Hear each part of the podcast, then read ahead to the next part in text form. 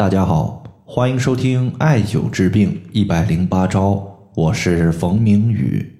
今天的话，咱们针对痰湿所导致的胸闷、恶心、多痰这些情况呢，和大家聊一聊化痰用哪个穴位效果最好。首先，咱们看一位朋友他在公众号后台的留言。这位朋友他说：“冯明宇老师，我这几天起床比较晚。”主要原因是因为前几天一直熬夜加班赶报告导致的，尤其是在前天和昨天，头感觉懵懵的不清醒。今天呢稍微有些好转，但是胸闷咳痰的情况特别多。请问老师，我这是咋了？该怎么办呢？首先呢，在这里我想先问大家一个问题，就是湿气它和痰湿是一样的吗？有一些朋友可能感觉这不是一个意思吗？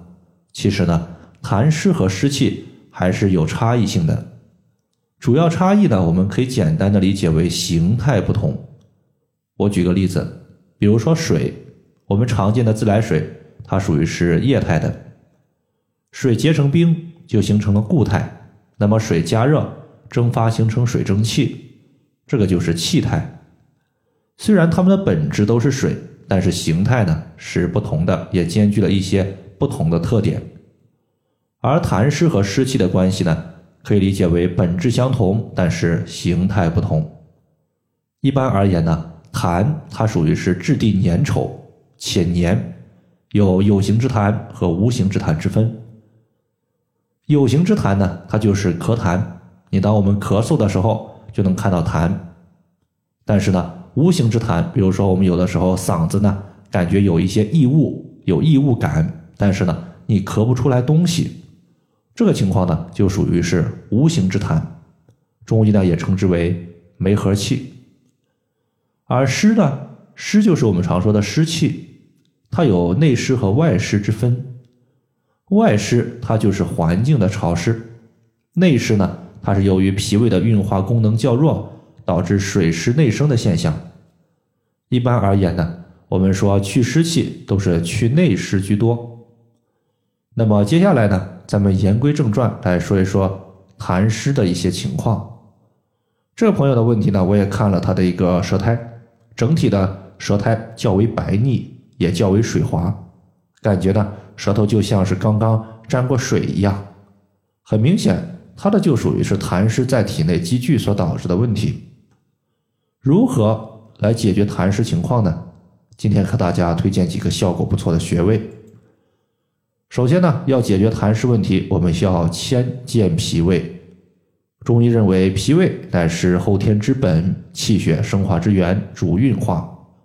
在上面呢，我们也讲了，内湿的主要形成，它就是脾胃运化功能减弱所产生的。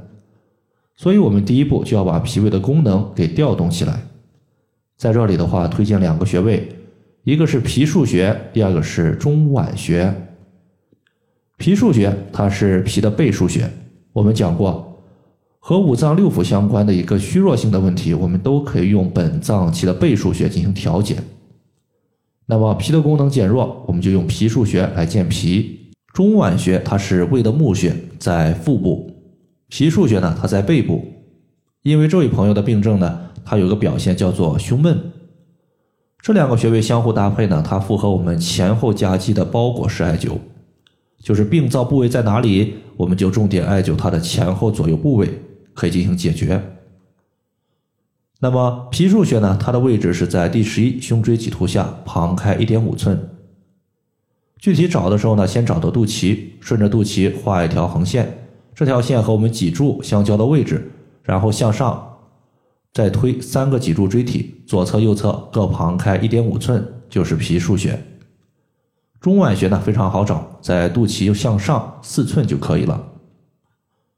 接下来呢，我们调完了健脾胃的情况，我们再来说一说它具体的症状。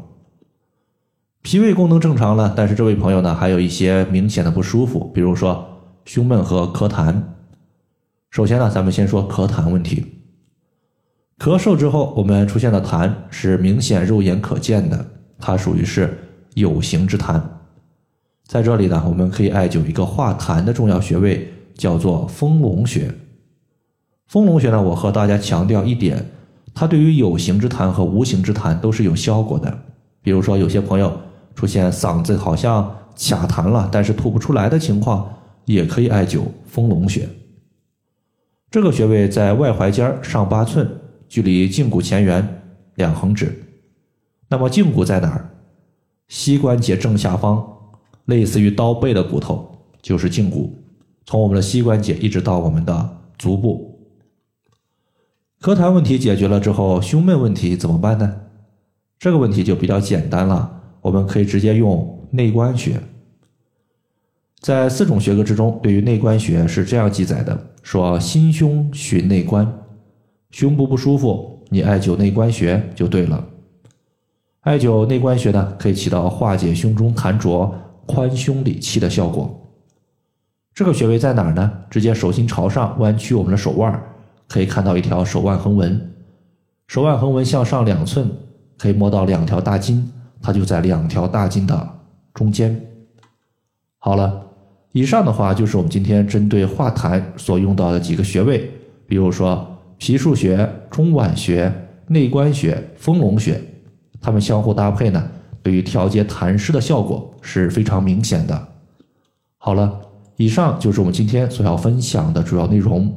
如果大家还有所不明白的，可以关注我的公众账号。冯明宇艾灸，姓冯的冯，名字的名，下雨的雨。感谢大家的收听，我们下期节目再见。